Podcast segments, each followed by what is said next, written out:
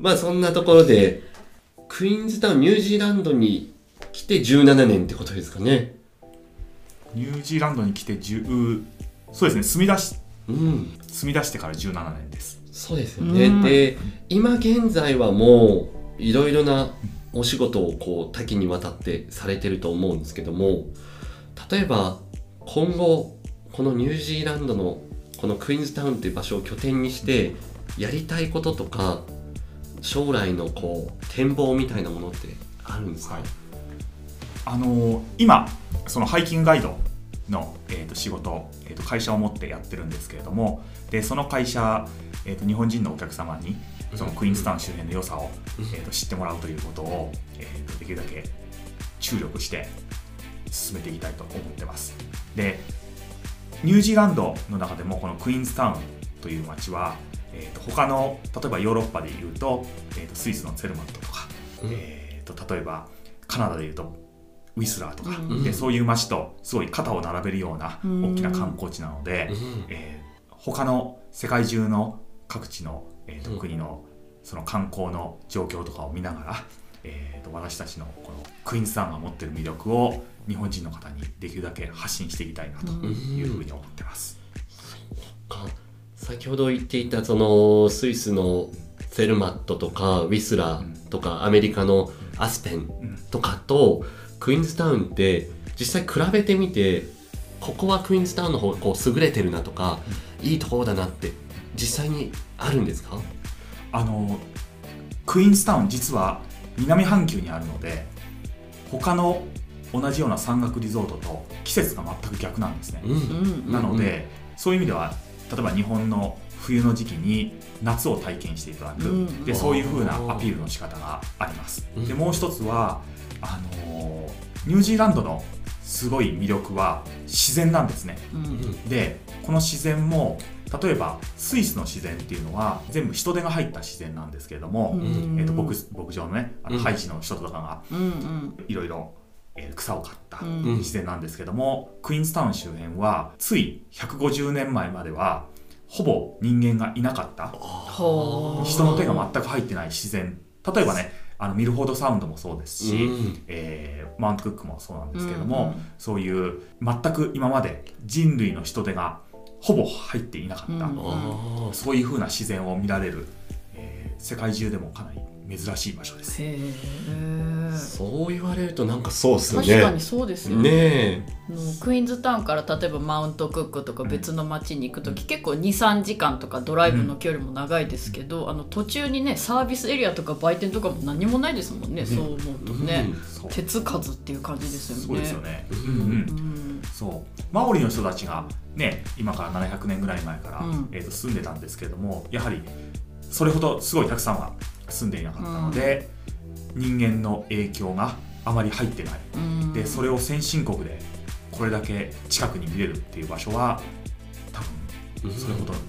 場所がないので、うん、そういう意味ではねクイーンズタウンすごいいい位置にいると思います、うん、それはいいポイントですね、うん、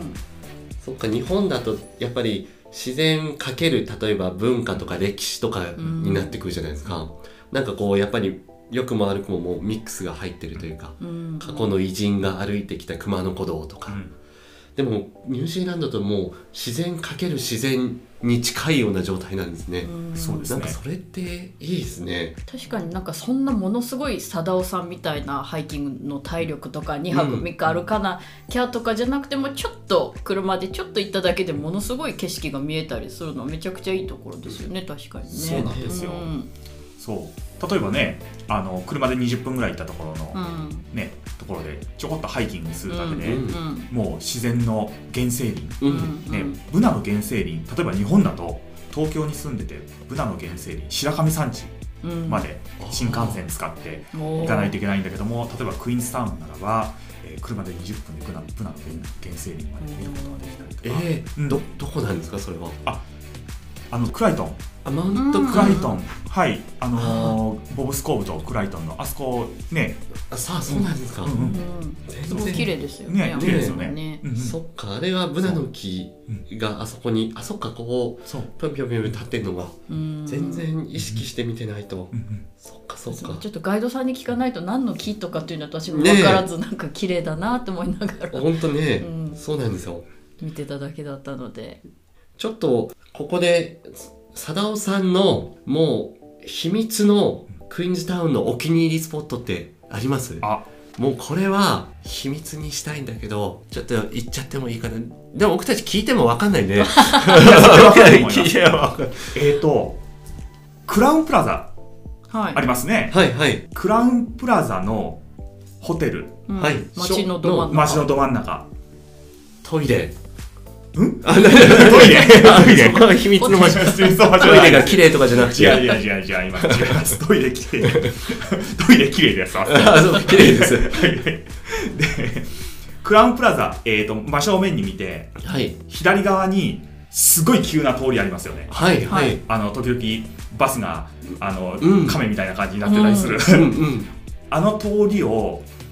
突き当たり近くまで登ると。うん、左側に標識があって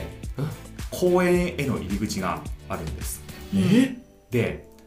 ちょっとね路地裏みたいな感じなんですけれども、はい、建物と建物の間に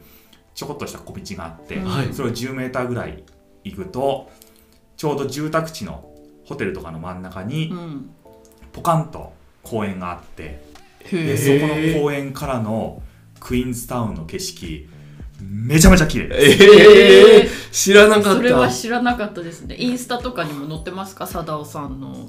私のインスタには載せてないですね。おインスタにも載せてない秘密のスポット、はい、はい、載せてないですね。すごい知らなかったですね。知らなかったです ね, ねえ、うん、ちょっと行ってみたいな。そう行ってみたいです ね, ね、うん、あそこもう完璧なクイーンズタウンの写真が撮れる場所。あ、そうなんだ。えー、晴れてたらリマーカブルズ山脈が向こうに見えて、ガーデンが見えて、で湾が入ってきていて、そこに蒸気船が浮かんでるパーフェクトな写真が撮れる。すごい。そんなスポットがあるんですね。はい、無料スポットです。無料スポット。無料スポット。はい。ありがとうございます。それはなんかいいとこ聞けたね。うん、行ってみたいですね。ねえ、ちょっと行ってみます。うん。このクイーンズタウン来た。当初あ家族が来てすぐの頃にちょっとオンボロの車を使ってて、今もあるんですけども、その車であの坂を登ろうとして、で車あの坂の途中で壊れちゃってでもうブーンってアクセル思いっきり踏んでももう上がんなくなっちゃって、怖い怖い怖いね、めちゃくちゃ怖いですよね。で後ろからもクラクション鳴らされて煽られてたんですけども、もう上がるに上がれなくて、うちの妻はいまだにそれがトラウマで、彼女が運転してたので、うん、ギア一足入れないとダメだよとか僕も横でずっと助手席で煽っててでギア一足入れたらなんとかガーって上がれたんですけども、もう思い出の坂というか、あの坂なんていう坂なんですか、あれレイクストリート、あレイクストリート、レイクストリート、はい、そっか、そうです。大型バスでは絶対行けない。ああ、はい、にねんかさんねんにいっかいハマってますよね。ハマってますね。はいねえねえそっか、いや一気に急勾配になるから、そうあそこが上がる、あそこ上がれないんですよね。知らないバスが上がろうとしちゃうんですか。多分行けると思って行ってダメだ。うん、そう、じゃあ秘密のスポットありがとうございました。はい、レイクストリートのルックアウト、はいはい、ロータリーパークって言います。ロータリーパーク、ーーパーク行ってみます。秘密情報ね。ねえねえ、ありがとうございます。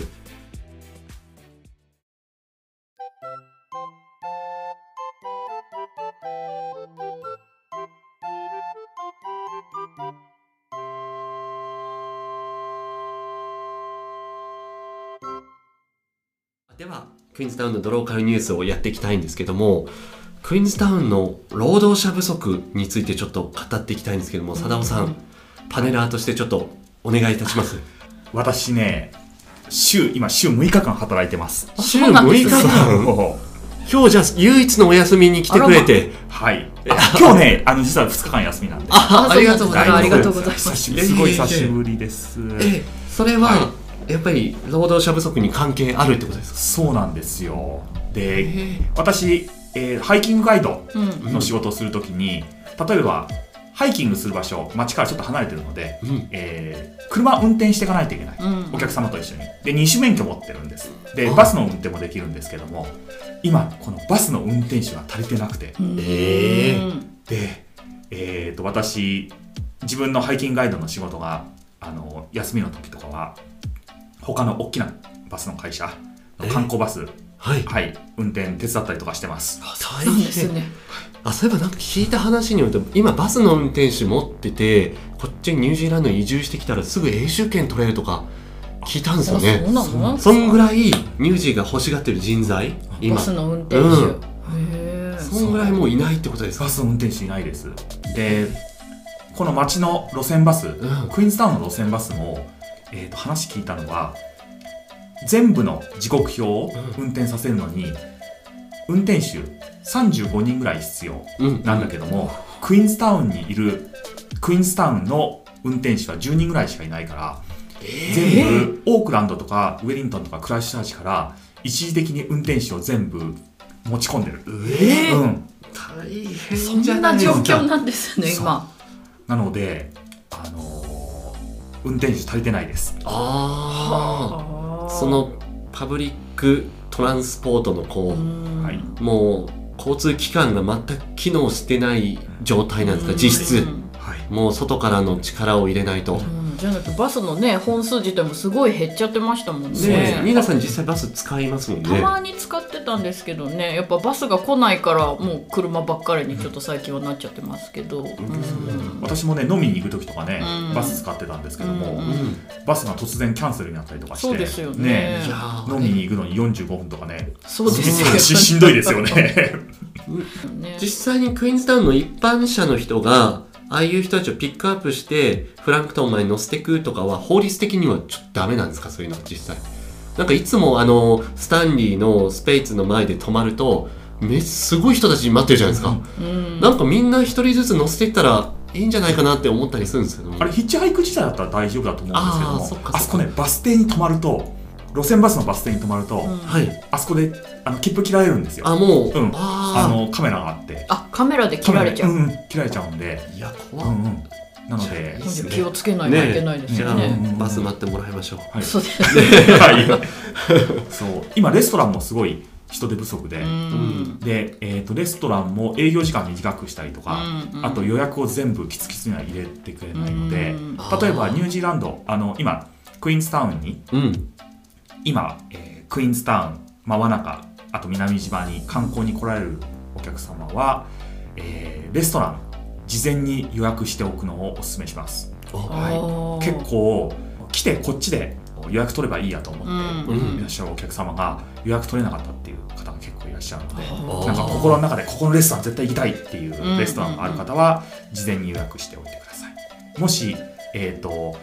まあ、どんなレストランでもいいという方は、うんえー、とおすすめなのが、うん、ごじぐらいごじとかろくじ、えー、とニュージーランド人が、はいえー、とレストランに行く時間の前に、うん、あのパブ系の、うんね、レストラン、うんうんうんえー、とそういうところに行ってお酒飲みながら、うんえー、とフィッシュ&チップスとか、うんうんうんえー、とそういうのを注文するとそれは予約基本的に必要ないので、うんうんうん、そういうことをお勧めします。あありがとうございます、うん、すごく有益な情報ですね。ねえ本当ですね、うんちょっとパブ行ってみたいですね。本当ですね。ね、ありがとうございました。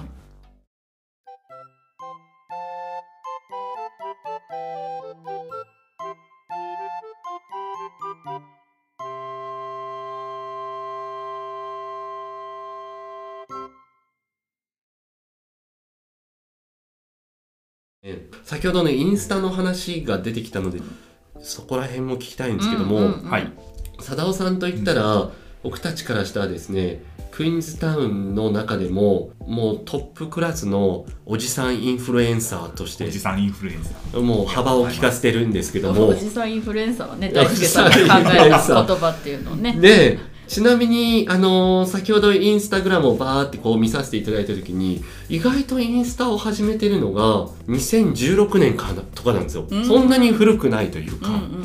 でインスタを始めてて、まあ、最初は趣味で始めたんですか。あインスタってあれ実はね私の日記なんです。あそうなんです、はい、一番最初は別に集客とか全く考えずに、うん、あれ私の日常を切り取ってるやつなので、うん、あ, あのインスタグラム見ていただくと私が何をやってるのか全部わかるようになります。でなので別に、えー、と集客したいからこれを選んでるとか、うん、ここに行ってるとかそういうのは全くなくて、うん、あれはもう完全に私の日記。はい、なんですね。じゃあそのおじさんインフルエンサーは意図して生まれたものじゃなくてもう偶発的に偶発的に日記で上げてたものの延長線上にフォロワーがついてきたってことですか、はいはい、そうです。すごい。それでも今となっては例えばエアニュージーが貞夫さんの投稿を、うんうん、あのフォローしたりあのストーリーとして上げたりだとかそれこそ観光局の方々とこうコラボしたり、うんうん、なんかすごい活動の幅がそれこそインフルエンサーっていうことをやってるんですけども、どれぐらいフォロワーどれぐらいの時からちょっとそういうのを意識し始めて意識し始めてやっぱりそのメンションしたりするじゃないですか。どれぐらいの時からそういう活動にシフトしていったんですか？えーと、それはコロナが始まったぐらいですね。うん、で、そうだったんですか？はい。で、意外と最近、意外と最近ですね。ね、はい、にねんぐらい前に。うんでえー、と実はその政府観光局の仕事、えー、ともしくはニュージーランド航空さんからの仕事っていうのはインスタグラムから来た仕事 で, で、えー、とインスタグラム の, その私が上げてる日記を見ていただいてで向こうからどうですかというふうな話が、えーまあ、すごいですでそうですね。夢ありますね。すごいですね。ねえ全く来ないですけどインスタグラム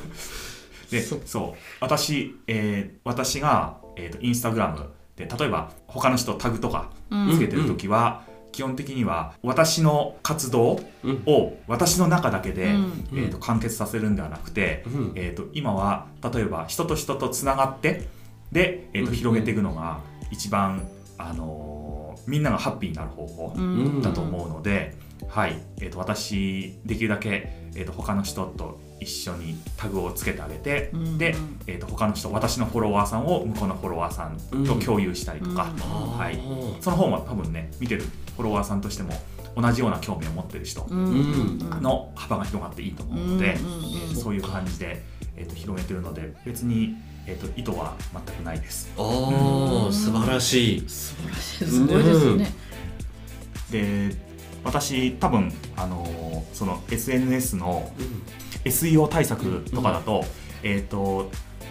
多分私の投稿とかをもう少しなんか一つのターゲットに絞った方が多分いいと思うんですけども、これ私の日記で実は、えっと、私の普通の友達とも、えっと、シェアしてるアカウントなので、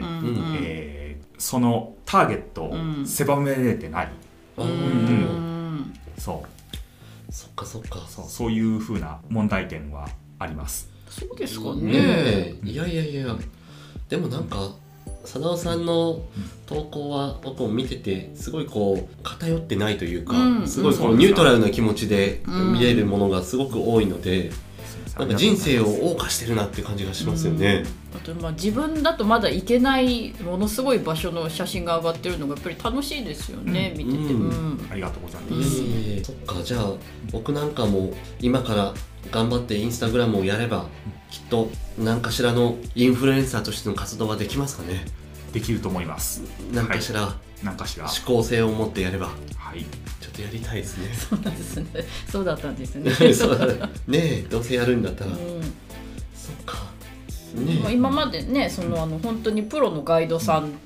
でまあ、インフルエンサーでっていう、まあ、その印象だったのが、うん、そういうなんか本当に、ね、アカデミックなバックグラウンドもある方だっていうのも知らなかったですし、うん、ガイドさんって言ってもねなんか、なんか本物のガイドさんなんだなっていうそのアカデミックな知識に裏打ちされた、うんうん、にじゅうねん近くの経験とあとご自身のねそのあのなんてトレイルランっていうんですか、うん、とかそういろいろやってらっしゃって。